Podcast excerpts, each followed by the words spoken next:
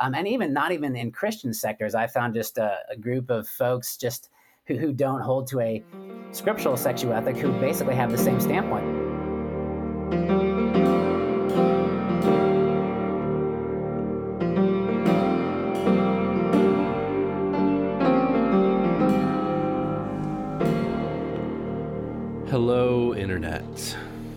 Welcome to episode 14 of Changed My Mind with Luke T. Harrington.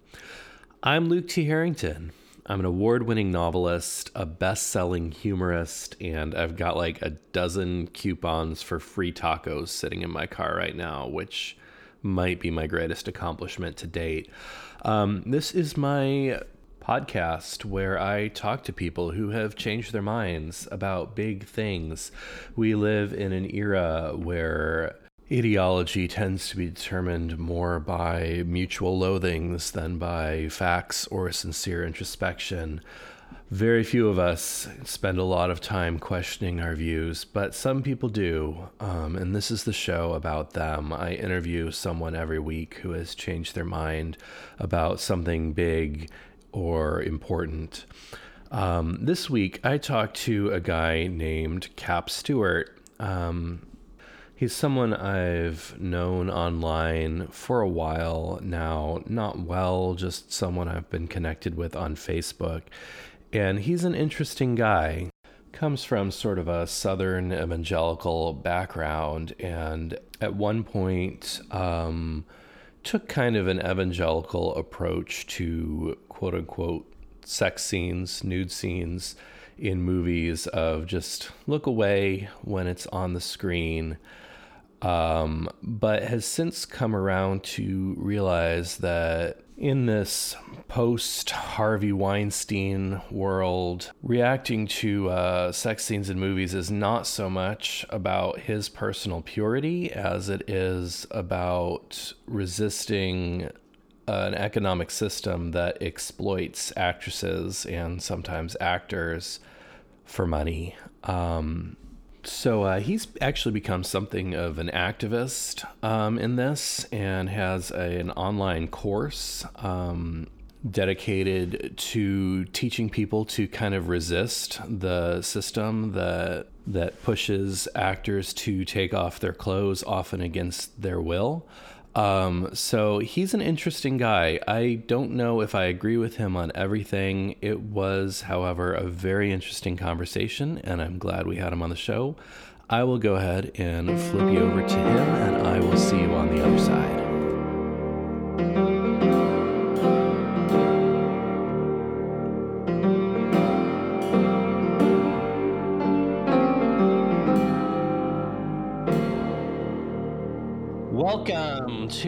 Changed My Mind with Luke T. Harrington. I'm Luke T. Harrington, and this is my show where I talk to people who have changed their minds about big things, important things. The reason for that being that a lot of people seem to never change their minds, seem to uh, dig their heels in even deeper into the dirt when confronted with contradictory evidence. But this is for the few, the brave, who have changed their minds. Um, people do change their minds, and I want to know why. So, this is about 11% research project and 89% therapy for me. I have a lot of interesting people on the show who have changed their minds about all sorts of things.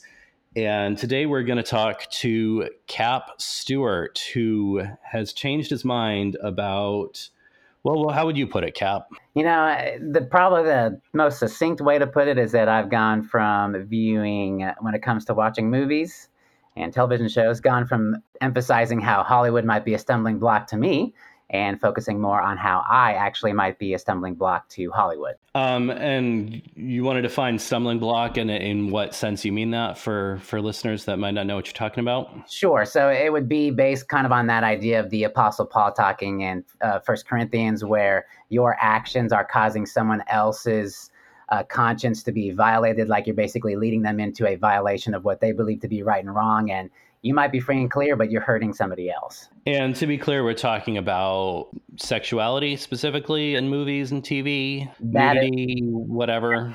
That is correct, right? I, I have focused on that area in particular. That that's where my research has taken me. So, yeah, I'm excited to have uh, Cap on the show. He is a freelance author, cultural commentator, and sells fine ID theft protection services in Kentucky, right? You're in Kentucky? Uh, no, Tennessee, but it's actually we're Dang an international company. okay. Whatever. Okay. Well, edit that out then, man. Um, um, yeah. So this is um, one of those things that I suspect I will not be earning a lot of cool points for talking about this on the show. Um, it seems a little square, but it's also something I suspect you're right about, or at least mostly right. Um, so this is um, yeah, I think this is this is going to be a really interesting conversation, or at least I hope it will.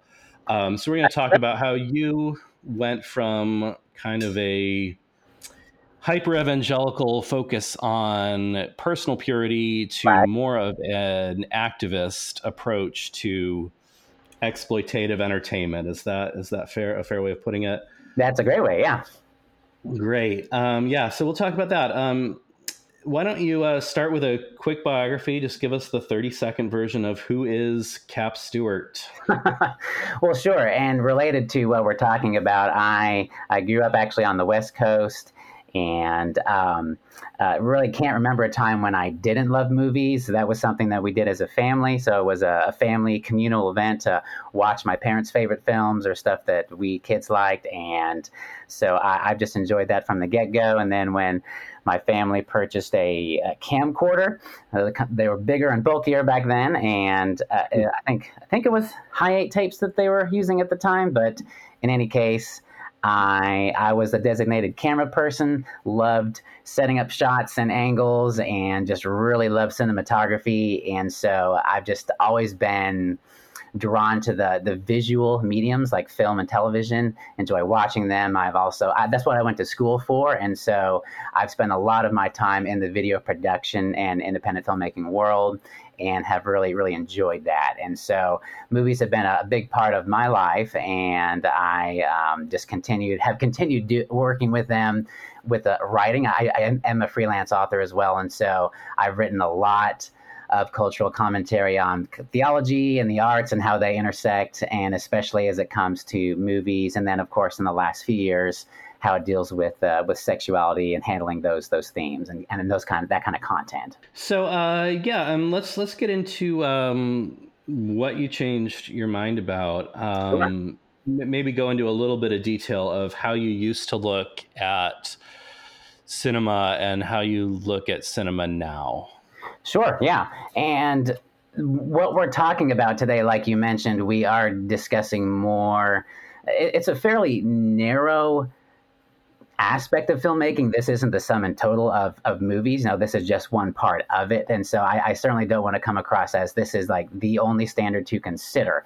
Uh, this is just one, sure. one aspect of it. So, um, honestly, as I've been thinking through and preparing for this, I think one of the best descriptions uh, comes from, and maybe I'm jumping ahead of the game here, and if you would prefer to do this later, just let me know. But I, I, I had, there's a quote from the book that actually did change my mind about the author who who uh, who whose mind changed on this as well. And so um, so I was just going to quote from him just to kind of get us started, if that's okay. Sure. Yeah, that's fine. So what what he said, and this was a guy. He's a pastor now. He used to actually work in the film industry as well. And he said, um, he said, I went through a stage when I believed, as most Christians do today, that if a film is good enough, it doesn't matter if some nudity or sex is thrown in. I didn't like it, but I accepted it. I was wrong. It does matter. My approach was selfish. Though I didn't want to see scenes like that, I was willing to tolerate them for a good time, and I was placing my amusement, something completely unimportant, over my obligation to love, something of the highest importance. And and and that that quote in particular, I think, does a good summary of my my mental shift from what I used to believe to what I believe now. So when he says something of the highest importance, is he talking about the human body? What's he is he talking about God? What's what's he talking about? Uh, something uh, of the highest talking, importance. He was talking about my our, our obligation to love our neighbor as ourselves. So that being kind of a, the, the, the, supreme example of how a Christian is supposed to live in all aspects of, of everyday life. I will I will admit that this is not something I have spent a lot of time thinking about or introspecting sure. about. Sure. Um, I know that like I think I've I've said this before is that I'm not I'm not hundred percent sure that I really qualify for the label evangelical. Right, right. evangelicals seem to like me, and I seem to hang around with evangelicals a lot, but I, I don't I don't know if that's really my reflects my background or my convictions. Right. Um, I do know that I do know that there's um, among evangelicals there's this tendency, at least of uh, among evangelicals my age, there's this tendency just look away in the nude scenes. Is that kind of how you approach things, or is that? Uh, that, that was how I used to, yeah, because I really was only concerned with just you know my own personal purity, which I think fits with the the first greatest commandment, as you know, as, as you pointed out, love the Lord your God with all your heart, soul, mind, and strength. That's the first sure. one, and I think that corresponds well with what a lot of evangelicals and and conservative Christianity, which is where I've spent a majority of my of my life, uh, that emphasis on you know we want to make sure that we remain pure before God and don't cause ourselves to stumble with what we allow into our hearts and, and minds and so on. And and I think there can be wisdom in that, but but that um, that was that was it. That was the scope of my evaluation. You know, how does this bother me? And if I'm okay, then we're good to go. And so that that was mm-hmm. how I used to view things and and what has changed is that I think my, my scope was too narrow because I wasn't even considering that second greatest commandment that Jesus threw in for the you know for the attorney who asked him that question as just a freebie. Here's the second greatest one, and it's love your neighbor as you love yourself. And on all the law, you know, the, the entire law hangs on these two commandments. And so I just never even consider that as an aspect of being a consumer of entertainment. How do I love my neighbor, or in this case, how do I love my entertainer as as I love myself? So yeah, and I think the the story of how you uh, arrived there is gonna be what we talk about today. Right. Um, so yeah, let's start with um, what you used to believe, though. What how how would you say you originally approached um, sex scenes in entertainment? Sure, and and I think how um, uh, author Wayne Wilson described it was really good. Just I I was inward focused, and I was a consumer in you know the the, the truest sense of the word. I was con- concerned only, or, or, at the very least, primarily about about me. What's what's in it for me, and and is this gonna? Am I gonna enjoy the story? Is this gonna be something that will entertain me? Is this something that I'm going to you know admire the artistry of? And also, is this gonna make? Is this gonna violate my conscience or so on and so forth. It was all like none of those are illegitimate concerns or questions, but again, it was just an inward focus, and I was just thinking about how is this going to affect me, and and how is this going to um, to bother or not bother me, and it was just all about all about me, and and I I wouldn't have I wouldn't have classified it as selfish, and I I, I don't think it was.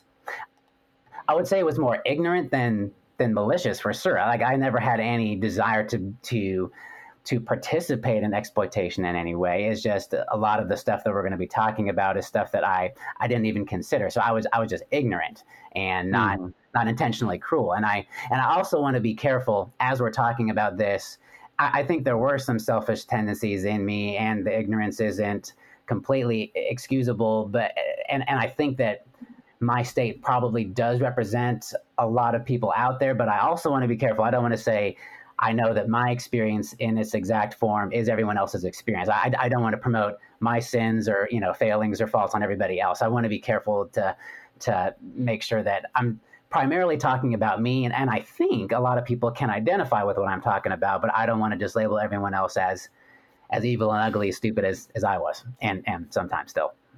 Is this um is this an approach to entertainment that you say you, you that you'd say you just kind of absorbed from the the culture around you? Um, I, I, think it was was soaked in from my my you know the subculture that I was involved with. Yes, uh, that just uh, just kind of absorbing that from those around me, and I was I, I can't remember the device that we used when I was younger. It was pre VidAngel and pre ClearPlay. It was more primitive, but it was something we hooked up to the VCR and it would you know scan the it would scan the um, the closed captioning, and then if, if certain types of swear words were coming up, it, w- it would mute that sentence so we didn't hear it, and then the closed captioning would replace that word with something else. And huh. and so we did do that for quite a while, and it, it had a few features. Like if you were watching religious pro- programming, you could turn off the feature where it would block out God and Jesus because they weren't being used as cuss words, but you could also turn it on if you thought that might be the case. So, so we did we we did use that, um, and they're also you know just by virtue of that, it's not perfect. So sometimes you get some pretty hilarious, pretty hilarious substitutions. And uh, uh, but we uh, we did we did use that when I was younger, and so that was kind of the and and like I said, I, I think just in conservative Christian circles in particular, there is definitely an emphasis on personal purity, whether you're talking about sex before marriage or entertainment or anything like that. And and I think there's some really great stuff in that, but but I think there was an overemphasis of that, and and I did kind of absorb that as a part of my my own practices and beliefs. Yeah, I had no idea anything like that existed. That's really interesting to to hear yeah. about. It's pretty impressive technology for the early '90s. It, it was. Um, it was. Um, uh, one, and this is anecdotal, and you may not think important, but it was there for the f bomb in particular. They usually replace that with the word "wow," and so uh, you know, um, often what would happen. Uh, eventually, I got to the point where "wow" in my mind meant something else, and that I don't know how helpful that was, and especially when I was doing a video for a client where they were talking about how they were going to wow their customers, and, and just the entire time I was working on that project, my mind always went there, and I was like, "This, no, no, no, that's, that's not right." And so, um, so yeah, there are there are even as you're trying to remain pure and holy and all that kind of stuff. Uh, again, like a good desires, very good desires. It's just there are certain short, short circuits to that particular avenue, and so, um, so you know, it certainly wasn't the perfect way to to respond to things. And I, I think by God's grace, I have matured and, and better at how to respond. But uh, yeah, that was a, a fairly funny uh, example of how just that particular mode of uh, of um, protecting my mind actually went against protecting my mind. wow. Yeah, I think um, I think Monty Python on one of their um, one of their LPs, they did a whole sketch about the enormous versatility of the F word. Oh, so finding a single word to replace the F word with is a probably a fool's errand. Yes. Um, one of the questions I, I asked my guests, um, I'm really interested in kind of this question of to what extent do we believe the things we believe for purely selfish reasons? Like we want right. to justify whatever we already want to do. Uh-huh. um, and you've touched you've touched on this a little bit um, and I, I, think you've you've already answered in the affirmative. Um, do you want to talk about that? Did, did you believe what you believed for um, selfish reasons or I think it was ultimately selfish. And, and again, I don't think it was blatant, malicious, intentional. Hey, I'm out to, I don't care whatever happens to anybody else. I just want to have a good time. But I do sure. think just with me being a, a human being who is, is sinful uh, with inherent sinful tendencies, I, I think that was just kind of an automatic aspect of it without me being consciously aware of it. And so I, I definitely believe that I was selfish. And, and as, as I made that transition from how I used to act to where to how I do things now, there definitely was a um, there was a kickback where I was worried about, oh no, w- what am I going to miss out on now that my standards have changed, and and so obviously selfishness played into that. All right, so let's get into that then. Um, what was it that made you first kind of question the way you approached uh, this this issue? Like, what what led you to first question your original views. Sure, yeah. And really the the kickoff point was when I read a book called Worldly Amusements by uh, pastor and author Wayne Wilson. That was back in 2012. And I read through that. And there was one chapter he had in his book called The Law of Love, just one chapter. And he went into, uh, he quoted several interviews with actors, uh, primarily actresses, just talking about their reticence to film nude and sex scenes or how it bothered their conscience or how they were uncomfortable or how it hurt the story instead of helped it or how whenever they met fans and the fans were gushing over oh i loved you in this film they were thinking oh gosh you've seen me naked and and just basically explaining here's the actor perception of these scenes and it was just something that I, I had never even considered. It wasn't something that was on my radar at all. Mm-hmm. Uh, again, I was just focused on as a consumer, this is a product for my consumption. So, you know, how does this affect me? And now that I've established that and it's safe for me to watch, I'm good to go. No other questions need to be asked. But that that chapter just really it confronted me and helped me see a whole nother aspect of this this uh, uh, of the Christian life and how I am called to love my neighbor as myself. And I I don't personally know any Hollywood actors. I've I've had I've met a couple, you know, more just character actors here and there, but like I, I don't I don't know these people. They don't know me. So I, I could say, well, they're not my neighbor. But you know, the reason why Jesus gave the parable of the Good Samaritan was in direct response to people who would say, well, okay, who's my neighbor? Like, who am I actually obligated to love? Surely it isn't everybody. And his answer is more along the lines of, no, it's pretty much everybody. Like anybody you come into contact with, you're obligated as much as the relationship requires to, to love them. And and so um, so that just helped me see, yeah, I haven't been loving my neighbor as I love myself. This is a whole category I need to consider as I evaluate my entertainment choices. And so, really, the book was just it, that's what was the catalyst for me changing my mind. And I, I guess I'm a little fuzzy on the details because the, the films where I started noticing this, I started, there were some movies that either had recently come out or were about to come out. And I started evaluating it with this parameter as well, just evaluating, okay, is there some on-screen nudity or, or sex scenes or like what's going on there and not even so much is that going to be a stumbling block to me but I, I want to be loving to the actors and actresses and as i delved into that i realized oh, okay well this movie I can't, i'm not going to pay for that movie i'm not going to watch and so on and so forth and I, I think there was one one movie in particular we missed it in theaters and so it came out or, i guess around the time i finished the book it was um, mission impossible ghost protocol came out in 2011 uh-huh.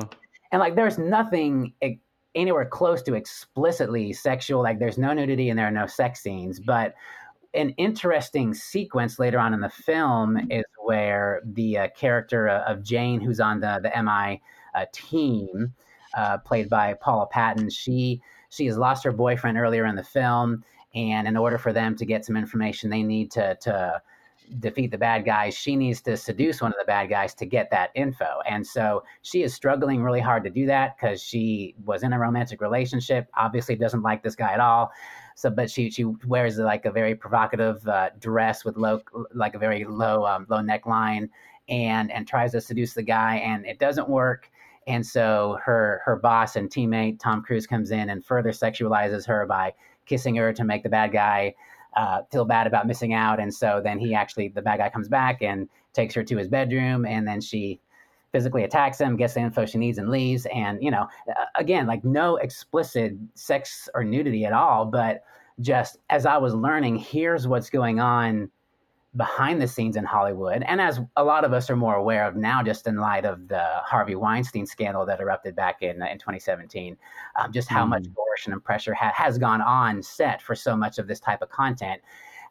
Now that I was aware of that, watching that scene was just basically like a, almost a, an illustration of what happens to actresses all the time. Because like she's crying, she doesn't want to do this, but that's what mm. the job requires of her, and so she pushes through, and they they you know they get the job done but at, at what cost? And so I was just really uncomfortable watching that. I just I remember that specifically because that was shortly after I finished the book. And again, even though it wasn't anywhere close to a hard R display of sexuality, just it, it just bothered me and, and helped me see, okay, I'm my, my conscience is obviously shifting here and I just need to be more careful and, and take an active role in loving my entertainers as as I love myself. Well, and with the Mission Impossible films, you know Tom Cruise is the producer for the film. Right. so, of course, he's going to look for some sort of excuse to make out with the hot actress. Um, now, let me um, let me push back on this because I, I sure. kind of feel like I know what the pushback is going to be from people sure. who are um, convicted otherwise. Um, right. Which is that okay? So there are examples of actresses who are you know even if it's even if it's consensual on paper they're being exploited they're being pushed to do things they don't want to do by agents producers directors etc right um, which you know okay fine that's exploitative um, but why are you jumping from that to nudity is inherently exploitative like i feel like if i if you looked if you looked, you could find examples of actresses who were excited to do nude scenes and totally right. jumped yep. in, knowing exactly what was what was going on, or for that matter, actors who were excited to do nude scenes. Right. Like, uh-huh. um, why are you? Why are you? In other words, why are you taking these examples, um, which are like you said, very prominent in the news right now. Like, I don't think anybody disagrees they exist. But why are you taking these examples and kind of um, ca- casting the entire um, R-rated entertainment industry in that light, basically? Right, and and that and that's a great question, and also a good pushback too. And and part of the answer would be that I I would not say I believe that all uh, nudity and all art is necessarily bad.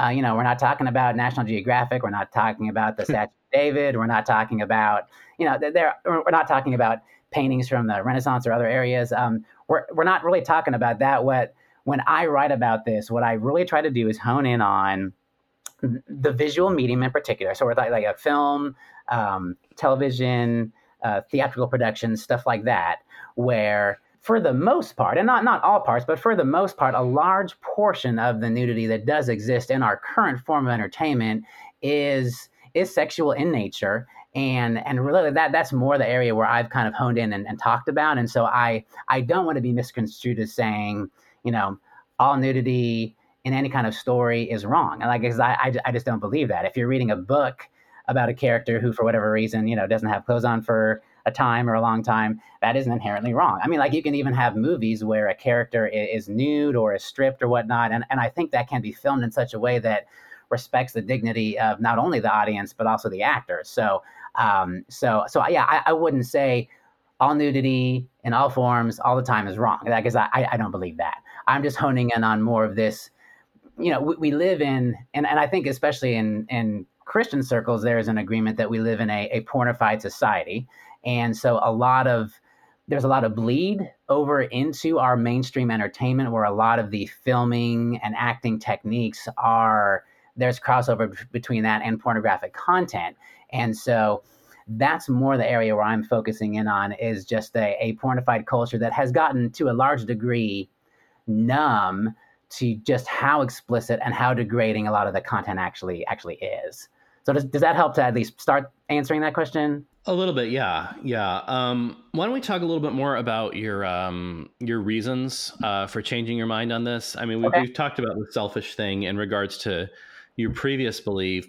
Um, if you could step back and do a little bit of introspection on this, do you see there as being a possibly selfish motive in in changing your mind this way? Anything's possible, so I'm not going to just flat out say no. I would, I would guess and I would say, especially since I have spent a ton of time thinking and praying and writing on this subject over the last several years, I don't think my transition was based on or influenced by selfishness. I, I, I think I was moving away from selfishness to a more selfless position. Um, so I, you know, right now off the top of my head, based on the hours I've logged in my brain and, and otherwise, I don't think I have moved into a more or a even just like a different form of selfishness. I, I think I hopefully have moved away more so from from selfishness with where I am am now. All right. So um, when you first started questioning your uh, your previous views, how did that feel? Was that thrilling, kind of scary? How did that feel?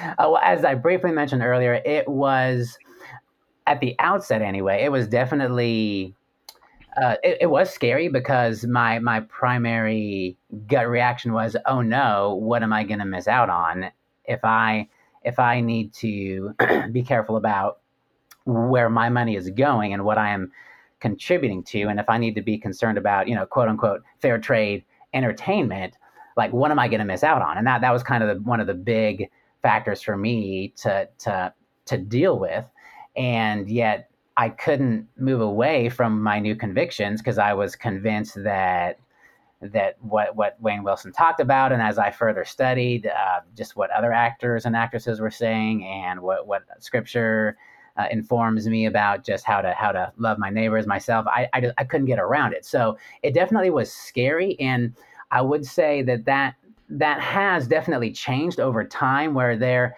may be sometimes where a, a, new movie is coming out and i'm excited and i find out oh there's this content in there that content in there. Well I, i'm not gonna i'm not gonna pay for that. I might borrow it from the library later. I, I may never watch it to begin with. I don't know but i'm just not gonna i'm not gonna be a patron of that uh, there sometimes might be a, a, just a, an initial well, rats. I was really looking forward to that. But but overall, it, it has transitioned from primarily being a feeling of fright or fear to being just more I, I don't know there, there, there's just a greater contentment where i am just aware look the reason i'm doing this isn't willy-nilly I, I think that by the grace of god i am more settled in a position to honor god and love my neighbor as myself this is something outside of me that that's the reason why I'm doing this. It's not just for my own personal benefit or so I can climb up on some legalistic uh, soapbox and berate everybody else for not being like me. I, I, I think this is, I think God has grown me to where I'm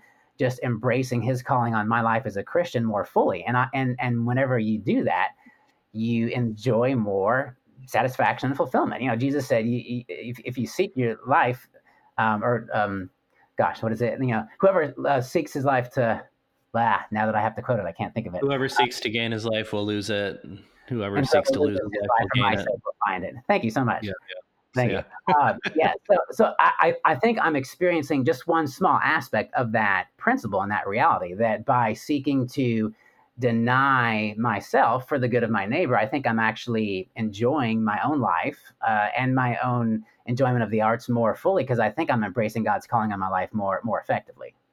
I want to talk a little bit more about uh, your approach to this. Um, sure. You say you want to be a a stumbling block to Hollywood, and ever, in, in other words, you want to do what you can to stop exploitative entertainment from being made. Um, so, um, I mean, how do you how do you go about the, that? I mean, I know it's a little more for you than just not paying for movies that you think are exploitive. Um, what's your approach here? you know that that actually is probably the best summary of of my position and and i know that um uh it could be easy for folks to look at what i'm doing and say okay well basically what you're promoting is you know is like like you're basically functionally boycotting films that include exploitive content. Um and, and and you could look at it from that perspective and there are some i think service level similarities between what I'm doing and what a boycotter might do, but but really I would even say the ultimate my ultimate goal isn't to stop this from happening even though I mean sure that that I want to contribute to the stopping of that happening and I want to do all that I can. But I also know that I am just one person and I'm responsible ultimately for just me. I think the boycott mentality is more based on, hey, I'm going to, we're going to leverage our popularity or our collective power or whatever to force you to change either by, you know, withholding money from you or, or whatever. Like, but, but we're going to, we're going to force you to make a change, whoever you is, whether it's Hollywood or, you know, a, a a restaurant or whatever. We're, we're going to force you to change by withholding funds from you. And my approach is more along the lines of I, I, I need to change. Uh, that's the, the one person I am responsible for is me. And I want to make sure that I, whether the whole world sees what I'm doing as, you know, oh, that makes sense, or Cap, you're absolutely stupid, or whatever the case may be, I want to make sure that I am honoring and glorifying God and honoring my my um, my fellow human beings more effectively. And, and that really is the bottom line. So as far as like my approach, w- what it has come down to is that I, yeah, I, I, I don't want to be a patron of this kind of content. And so I, um, I, before back when I was focused on, you know, is this appropriate for me? And that was my only focus. I would look at movie review websites just to find out, okay, what kind of content is in there and and and I still do that, but not so much now. Like you know, is this going to be appropriate for me? But like, can I be a, a healthy patron of this? And if I decide, you know, I, I can't, I don't know if that actress or actor like willingly did it or or didn't. Um, but I I'm I would prefer to err on the side of caution and not contribute to that. So I'm not going to go pay for it. And then you know I, I might watch the movie by borrowing it from the library when it comes out in DVD. I might not ever watch it. I, I just want to be careful to not be a party to to exploitive um, practices, if that if, if, that makes sense. With all of my writing, and um, in fact, over the years, my writing has finally compiled into a, an online course that I launched at the end of 2019. It's a very robust course that is, you know, years of research, and, and so with that especially, but also just with my blog and article and book writing in the past, I I have focused primarily on those situations where actors or actresses were coerced or pressured or intimidated or you know whatever the case may be to, to film that scene whether it was partially nude fully nude uh, simulated sex act or whatnot. But there are, and, and I've tried to acknowledge this in my writing as well. Like there are actors who just consider it as you know it's either just a challenge or some say hey i, I like doing this um, and so those actors do exist and i'm not trying to pretend that I'm, I'm, not trying to pretend otherwise but in relation to that in particular and, and just especially a, as a christian who's trying to have scripture be the primary authority in my life in response to that and spe- specifically what i have seeked to show is that whether an actor was willing or not with a, a large portion, and I'm, I'm not going to say all, but I would say with, I, I think with a, a, majority of the of the um, the nudity and sex acts that are in our current forms of entertainment, that there there are there are at least three, if not four, types of violations going on, and they are a um, they're a privacy violation, a dignity violation, a sexual violation, and then in many cases there's a, an agency violation because they're being you know intimidated or coerced or whatnot.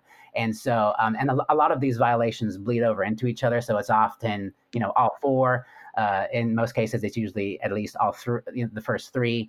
And, and so a, a sexual violation, or a, as an understanding from my, you know, my understanding of scripture, a, any deviation from God's prescribed use for sexuality, any type, in other words, of immorality is inherently, not only is it inherently wrong, but it's also inherently unloving. And so, like you have uh, Paul in Romans um, Romans 13, where he talks about, you know, oh, no one anything except to love one another, because love is the fulfillment of the law, like like what Jesus said earlier. But then he goes on to say, you know, the, he lists several commands, including you shall not commit adultery, and says like all these are are summed up in the command, love your neighbor as yourself, and love does no harm to a neighbor. Therefore, love is the fulfillment of the law. And so I, I, think a scriptural viewpoint is sexual immorality is inherently unloving, whether the person is consensual or not. Because Paul isn't saying, hey, uh, um, all acts of sex outside marriage are rape, because obviously they're not. There's a lot of consensual immorality going on out there. And mm-hmm. yet, yet, he's still saying that's still an unloving act. And so, if, if these um, portrayals of nudity or partial nudity or sex acts really are violations of sexuality and privacy and dignity, then it almost becomes moot whether the actor was for it or against it because uh, as a christian i don't want to encourage them in something that is inherently unloving and inherently damaging to their flourishing as a human being at least as god sees it if, if, if that makes sense well i think there's probably a case to be made that even in the the cases where it's everything's above board everything's consensual that that still right. helps feed a system where people are exploited Right, right. I, I would agree with that. All right. So, um, yeah, how's your uh, life changed since your beliefs changed? um, well, after I got over the initial shock and all, uh, like you said, and just being afraid of what I was going to miss out on, I I do think that my life has benefited just because as I have submitted one more area of my life, I, I think more more fully to, to Christ. I think what I am enjoying is just not only a greater contentment in walking in His ways, but also just, um, just in just as a, a, a human male, you know, I uh, just uh, lust, sexual lust is something that probably is never going to be uh, defeated this side of heaven. But I think it has enabled me to just fight sexual lust in other areas of my life more effectively because there's this area where I focus so strongly on hey, I, I want to make sure that I am serving other people instead of serving myself. And and lust of, of any type, whether it's sexual or otherwise, is inward focused and just concerned with, you know, what's in this for me. And I think by forcing myself to think outside of that paradigm is just having ripple effects in other areas so that I can fight sexual lust more effectively and just lust in general, but thinking about just myself. I can always stop and say, okay, is this is this going to be beneficial for for my wife? Is this going to be beneficial for my kids? And, I think I can do that more effectively as a result of what I've been learning and growing in in this specific area. And and I think it also I don't think I, I know just as as I have walked life with with my wife and interacted with her, she would definitely say too, our marriage is stronger just because I am I am more effectively guarding my own high heart and eyes and mind not by focusing on my heart, eyes, and mind, but focusing on loving others. But but a byproduct of that is just uh, guarding the sacredness of sex as a gift reserved for expression and experience with just a, a man and a woman in, in a covenant relationship. Uh, I, I, think um, just our marriage as a whole has has become more more enjoyable, where we just enjoy each other, uh, just like on, on all levels, whether it's just a conversation or or romantically or, or anywhere else. And so um, so I, I think my marriage is stronger, and and so I when when all comes down to it, I just as monogamy isn't restrictive in a in ultimately in a negative sense, at least from a from a mm-hmm. Christian perspective. It, it's a it's a restriction that that protects and guards and and helps encourage and and helps you know sex actually flourish. I, I think that that this standpoint I'm taking has helped me. It's it's not a neg- negatively effective restraint that I placed upon myself. I think it has helped me to be encouraged and strengthened in my own heart and in my own walk and in my own life and in my own uh, relationships. Um, one thing I ask people on the show is, um, do you have a coming out story, quote unquote? Which is, you know, I mean, right. did you have a story about making your new beliefs uh, public? Which I know you've uh-huh. you've kind of gradually gone more and more public and more and more right. outspoken with with your views on this. Do you want to talk about that some? Sure. And I think probably if there was a coming out story, I started blogging about this gosh, when was it? Um, let me look here. Star Trek Into Darkness came out in 2013, mm.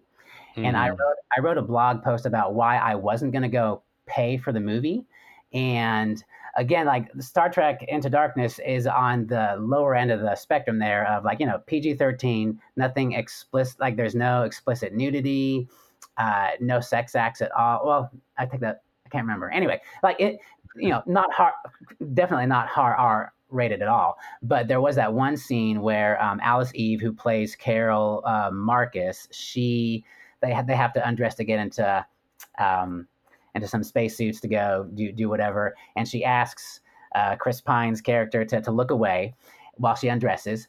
And so, so he does it first, but then while she's undressing, he looks over at her, and the camera looks over at her, and it's it, it definitely like that, that it was an exploitive shot. The the screenwriters admitted as much later and apologized for it. Um, and so just it was just that one, you know, a few second scene that I decided, you know what, I, I'm not gonna I'm not gonna pay for it. I'm sorry. And so yeah, that I, was a weird scene. It, it was. And I was like they, bar- they, barely even tried to justify that scene. It was just I, I know. And, it, and even when the advertisement started coming on Facebook, the the screenshot they chose was Alice Eve in her underwear, and when I first saw that, I thought surely there's the, they must have switched out like a Victoria's Secret ad for this because like that doesn't make any sense to me. But then I found out no, like, of all the the freeze frames in that entire movie, they chose Alice Eve to be the promotional product for this. So yeah, it, it just uh, it, it, was exploitive, and and again, it, it was minor. Like it wasn't something incredibly major, as, as especially with regards to to what's uh, allowable in our in our mainstream entertainment right now. But I just was convicted that I, I didn't want to pay for that, and so I, I blogged about it. And um, and I did get some pushback, and, and even from some some godly people, and in part just because I couldn't in one blog post explain my entire viewpoint, like kind of like what we're doing here. We're spending a little bit more more time. And so I, some of the pushback was based on a misunderstanding of what I was saying because people would say things like, well, hey, like, are you saying I shouldn't go to the beach? Because a lot of people wear swimsuits that are just as, you know, revealing as that. And I, and I was saying, no, that, that, that, that wasn't my point. But, um, but I, I did get some pushback from some people that I would consider, you know, godly and people that I looked up to. And so that was a little, a, a, little strange, a little hard. I mean, it wasn't, you know, it wasn't persecution by any sense of the of the term. And so, um, uh, so so that that that is probably my coming out story. Just like that's kind of where I, I made it public, and I did get some pushback from some folks who knew me, and I continue to get some pushback. But really, especially as I've continued with this line of reasoning and just writing more and more on it more often than not, it seems that I, I get um, I get appreciation and people who agree and or at the very least sympathize, um, and even not even in Christian sectors. I found just a, a group of folks just who, who don't hold to a scriptural sexual ethic who basically have the same standpoint. They say like I, I don't do that stuff because I don't want to contribute to you know just like I wouldn't pay for porn because a lot of it is uh, is uh, I mean from a Christian standpoint, I'd argue it's all exploitive, but a lot of it it deals with even with you know like sex trafficking and whatnot. So so mm-hmm. like not only would I not financially support that. I'm not going to financially support the biggest blockbuster if it has nudity because I don't want to. I don't want to contribute to the degradation of actors. And I, I, found you know secular folks saying the same thing. So I've actually experienced a lot of um, encouragement just as I've gone through this this line of reasoning because there are a lot of folks. It, it, seems to be it seems to be resonating with a lot, a lot of people from from different walks of life, whether it's conservative Christians. Um, uh, more more progressive Christians, uh, you know, unbelievers, um, just a, a lot of uh, a lot of people seem to, to a certain degree at least, um, agree or understand or empathize with where I'm coming from. So are you are you quote unquote evangelistic about this? I mean, I know I know you kind of are, but why don't you talk some more about about how you are? So so yeah, I would say that I am to a probably to a large degree evangelistic about this. I, I do think that when it comes to implementing the principles and practices that I have discovered and written about over the years. Uh, I, I, do think that there is, to a degree, there's going to be a difference between how Christians can and should, you know, kind of walk this kind of stuff out. But I, I do think that Christianity, in particular, and and for sure, most of my writing has been geared toward towards a Christian audience, and and especially conservative Christians, because that's come on, you know, my my base camp. They, they are the folks that that um, that I know the best, and so so I, I, think to a large degree, and and I, I, wouldn't say everyone, and in all cases, whenever anyone goes to pay to see a movie, they are being you know sinful. I I I, I shy away from saying like a blanket statement like that, but I do think that the body of Christ can and should change its practices in how it engages with and or avoids certain types of entertainment because this is inherently exploitive and it is a scriptural principle that we are called to love our neighbor as we love ourselves. And that if, even if we can watch something with a clear conscience and it's not going to bother us, even if that is the case, if we are still contributing to, if, if we are actively involved in dragging someone else's conscience through the mud, there's a problem there and we need to we need to address that and we need to change our habits and practices so that we're not so that we're not doing that what's the end game here I mean, are you are are you? Um, I mean, maybe maybe there isn't one. Maybe it's maybe it's just a set of principles. But I'm I'm just wondering: Are you trying to create a world where it's economically unfeasible to make pornographic art? Are we? I don't know. What's what's the end game? Right, and, and that's a good question. And I don't know. That the answer is hard because, in one sense, yes, I, I would love to see that to happen, and and I would mm-hmm. hope that I would, I would hope that I'd be able to contribute, even if in just some small way, toward that happening. It's not like I don't want to see that happen. I, I would love for Hollywood to change and for uh, for for people to stop for this to stop being just a, a, trend, you know, an accepted form of entertainment, an accepted practice, I, I, would love to see societal change. I really would. And and so there is certainly in my mind I hope that I can help move us along in that direction. But but I mean, yeah, like at the same time too, I also want to be careful with the idea that you know I unless I'm doing big things for God, I'm making a waste of my life. And and I think that we can kind of conflate these ideas of, you know, am I being influential with the one or five or 10 talents that God has given me? And, and thinking, well, well, if I'm not famous, and I'm not really making a difference for God. And I, you know, like God calls some people to fame and some not, and God calls some people to deal with one talent and some with 10. And so mm. if I had to hone it down to like, here's my goal, my goal is to be faithful with the influence he has given me. And so whether I'm writing for the audience of, you know, a few hundred people, a few thousand, a few million, like ultimately that isn't, I'm not in control of that.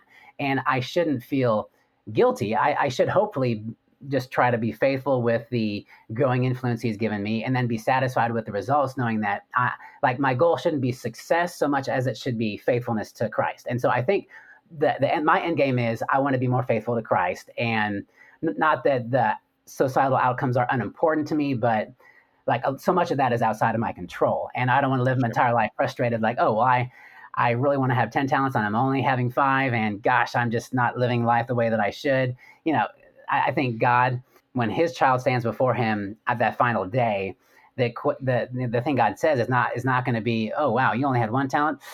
Okay, well, I guess you can come in. It's it's like well done, good and faithful servant. Like you you were faithful what I gave you. Period.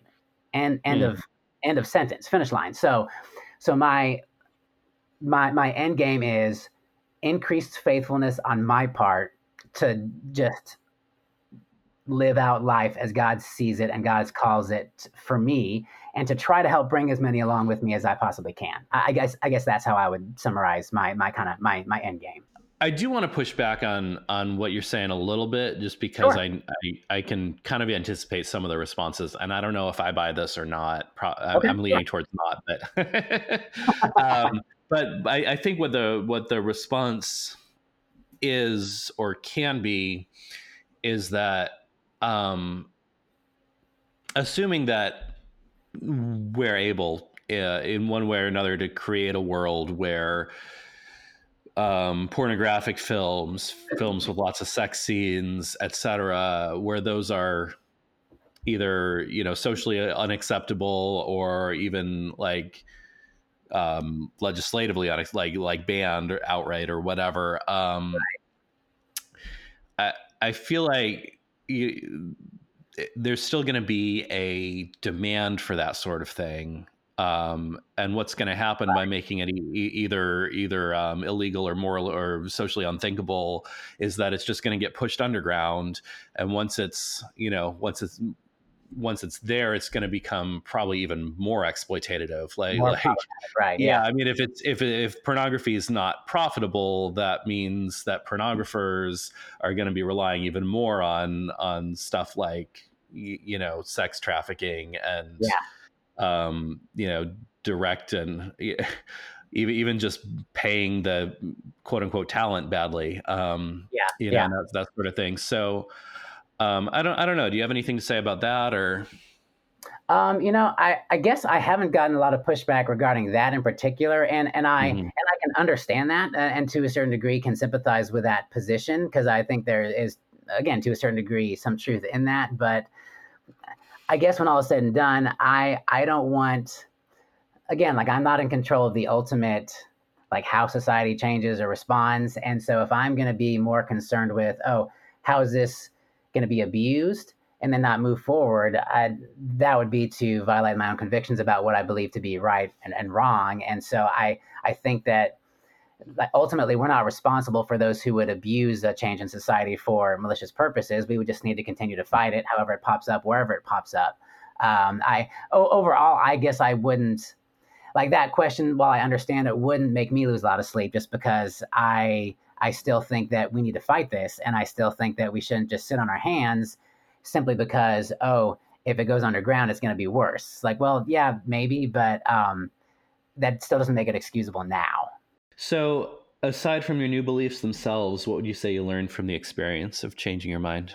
As I have grown in my appreciation for human dignity, I think I think God has helped me grow in love for other people, whether they agree with me or not because I, mm. I know that definitely earlier in life, especially as a teenager, everything was black and white, and I my um my lack of love was oh my gosh, it was horrible. Like I am not a naturally loving person, and you know, my mom tried steering me toward, hey, you, you know, if you're not speaking the truth in love, you're you're doing it wrong. And my response was, hey, if I'm speaking the truth, it is love because it's truth. And, uh, and that like that's a whole like I mean I legitimately thought that, but that that's mm-hmm. wrong.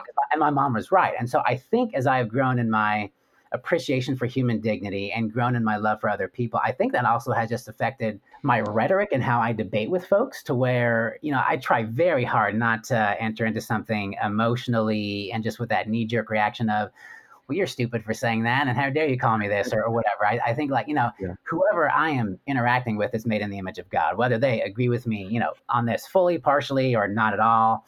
Mm. And and they are worthy of respect because because they are made in God's image and God has a, an interest in that person's well-being and flourishing and for me to call them names or to even just go to the level that they are trying to drag the conversation down to that that's not loving and so I, I think another benefit I've had is just it has helped me just rhetorically as I interact with folks I, I hope anyway just to be just to be more loving and maybe at the end of the day, no one's mind changes. But in, in sometimes where I have interacted folks with who really disagree with me, sometimes at the end of the day, we've come to uh, where they've said, okay, I see where you're coming from, and I, to a certain degree, agree with you. And, and that hasn't changed their practices really at all. But we've been able to make some headway and interact as human beings, loving each other. And and I, I think good is done with that. Whereas beforehand, I probably would have been more of just beating them over the head. Oh, you're wrong and stupid if you're not like me. So I, I think I think God has helped me just uh, in any interactions, especially when it comes to debating or arguing.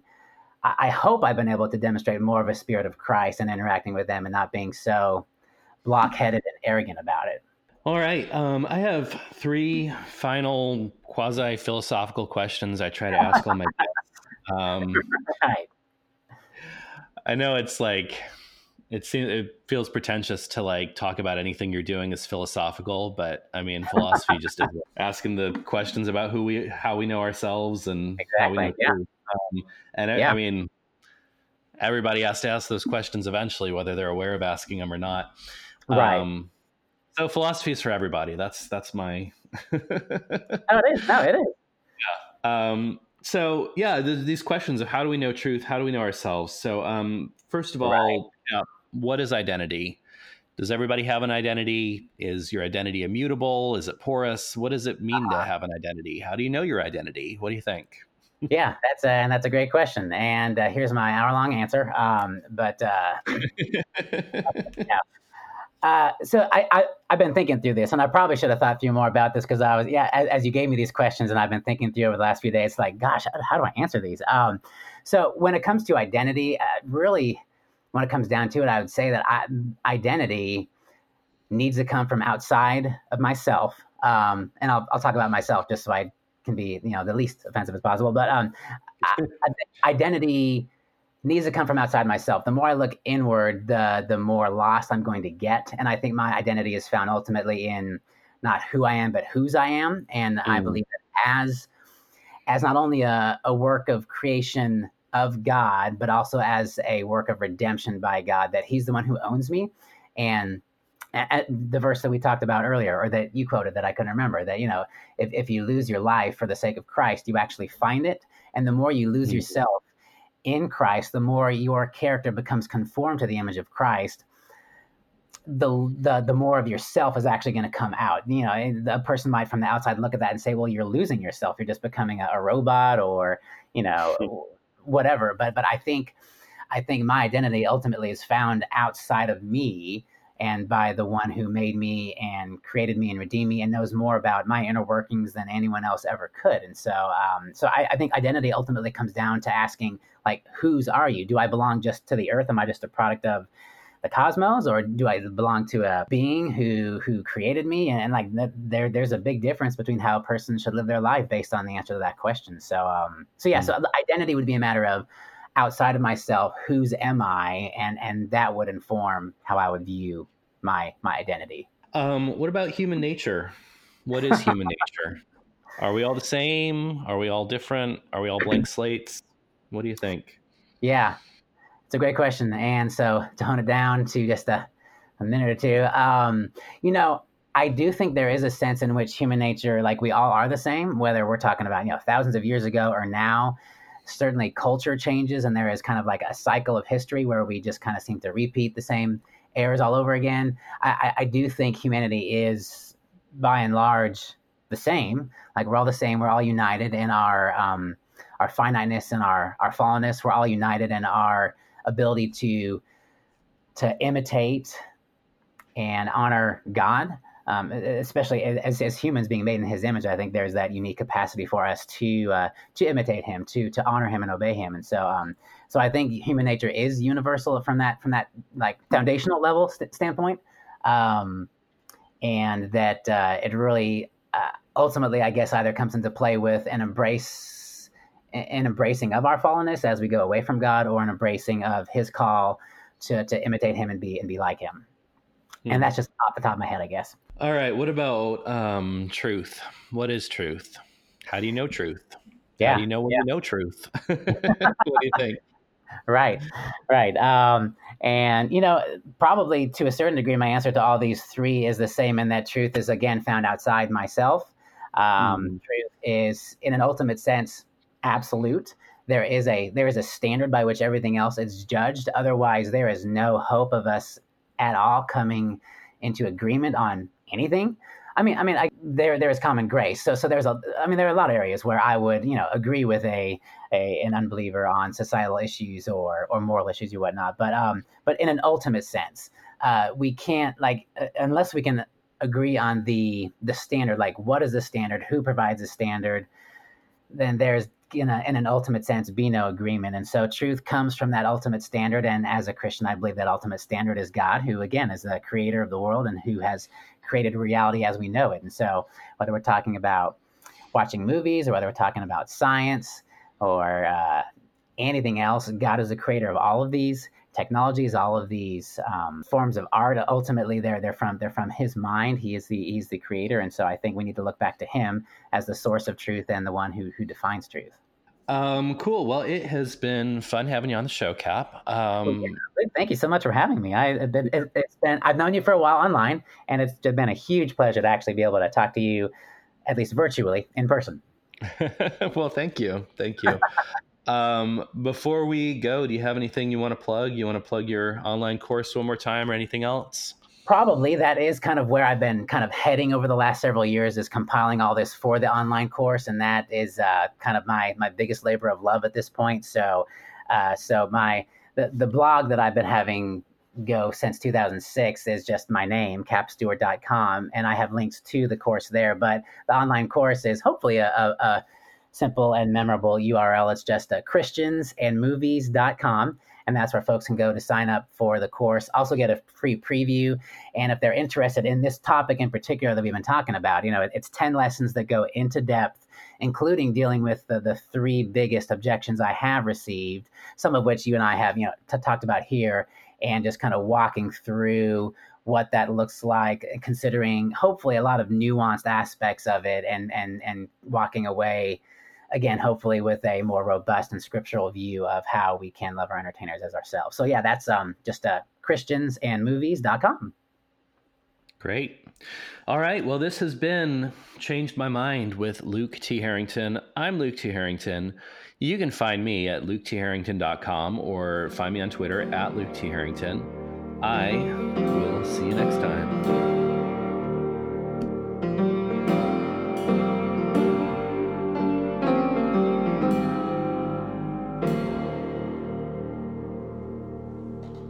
There's an article um, published a couple of years ago in America, the Jesuit Review, which is basically a leftist Catholic journal, written by Nathan Schneider, who is a journalist and an activist uh, with Occupy Wall Street.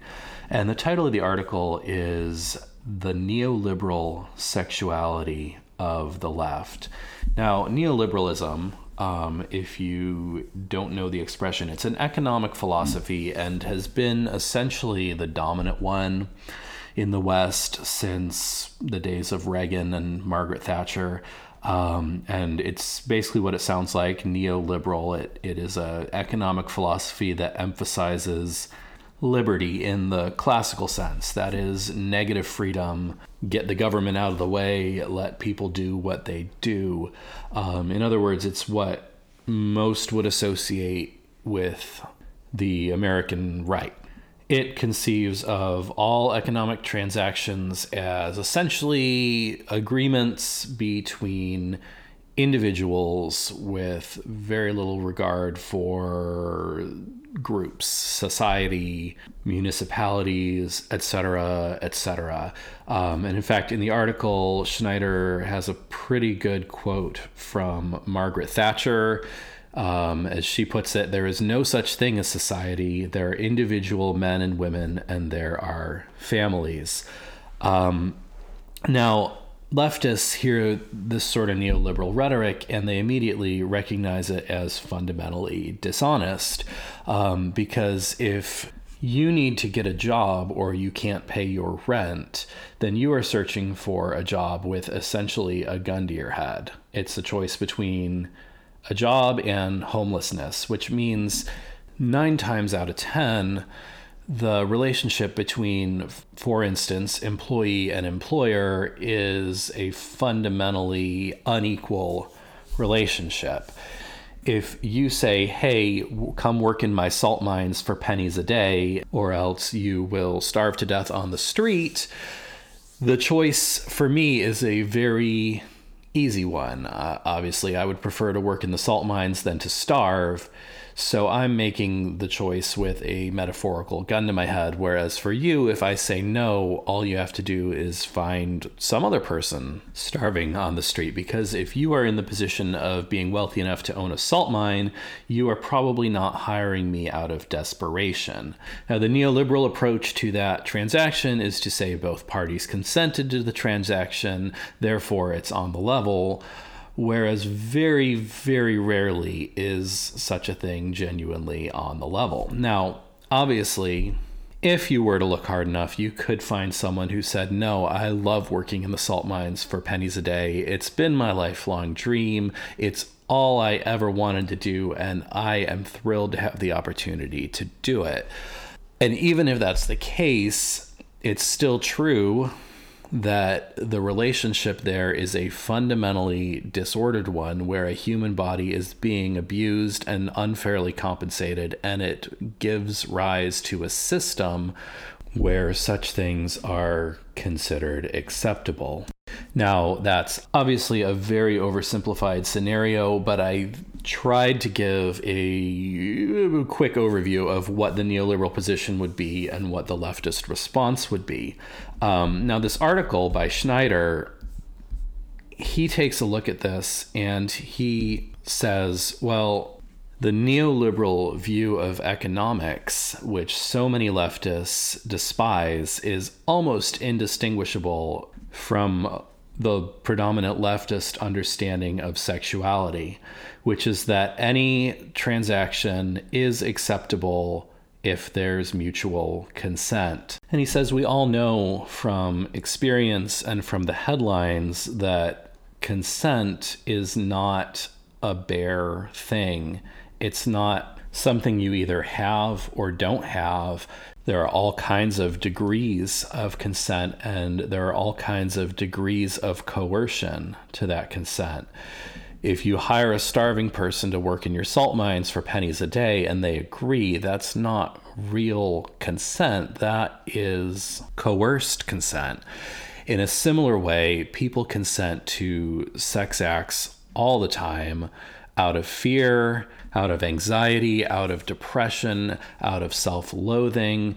There are all sorts of things that can conspire to coerce people into sexual consent. And we don't have the language, at least on the left, he says, for dealing with that.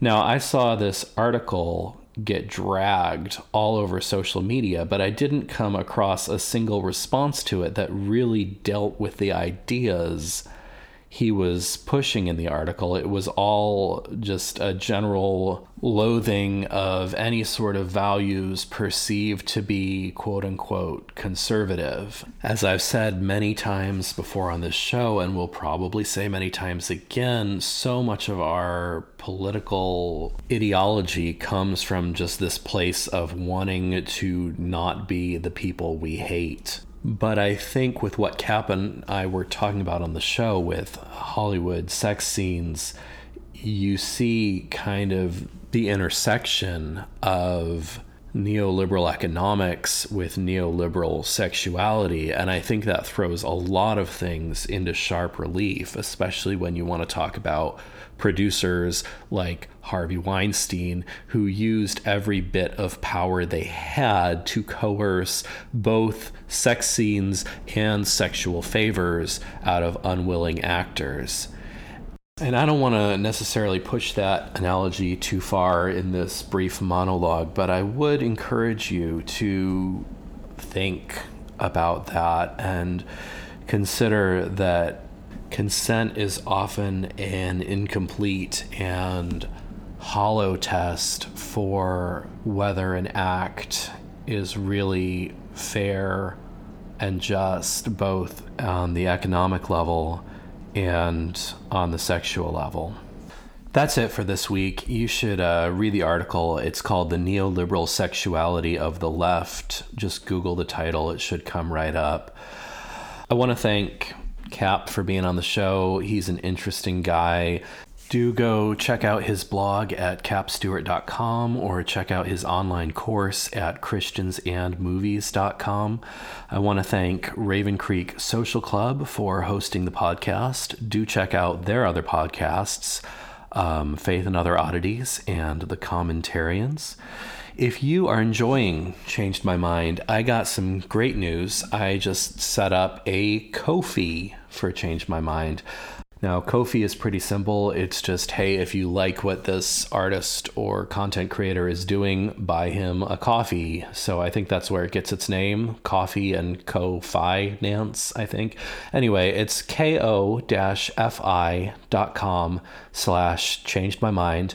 And you can just go there and throw me any amount of money in increments of $3, $3 being the price of a coffee. So if you like the show, buy me a coffee at ko-fi.com slash changed my mind. If you don't want to buy me a coffee if you are working in the salt mines and not making enough to cover the bills um, you can still help me out. You can go to Apple Podcasts. You can rate the show. You can review the show. I would love to have more reviews to read on the air here. It's always fun to read reviews. It would be really fun to get some negative reviews so I can make fun of your punctuation and spelling. Um, that would be great. But yeah, um, if you don't want to go to Ko-fi, there are other ways to support me. You can buy my novel, Ophelia Alive, on Amazon. You can pre order my upcoming nonfiction book, Murder Bears, Moonshine, and Mayhem uh, also on Amazon, or you can visit projectconarrative.com, which is a novel I'm writing live on the internet with my friend KB Hoyle and is supported by Patreon. So there are lots of ways to support me if you like what I'm doing and want me to be able to not go work in the salt mines. Um, so thank you for everyone who's supported me in any of those ways. Um, and if you haven't, I still like you. Thank you for listening to Change My Mind, and don't be afraid to change your mind.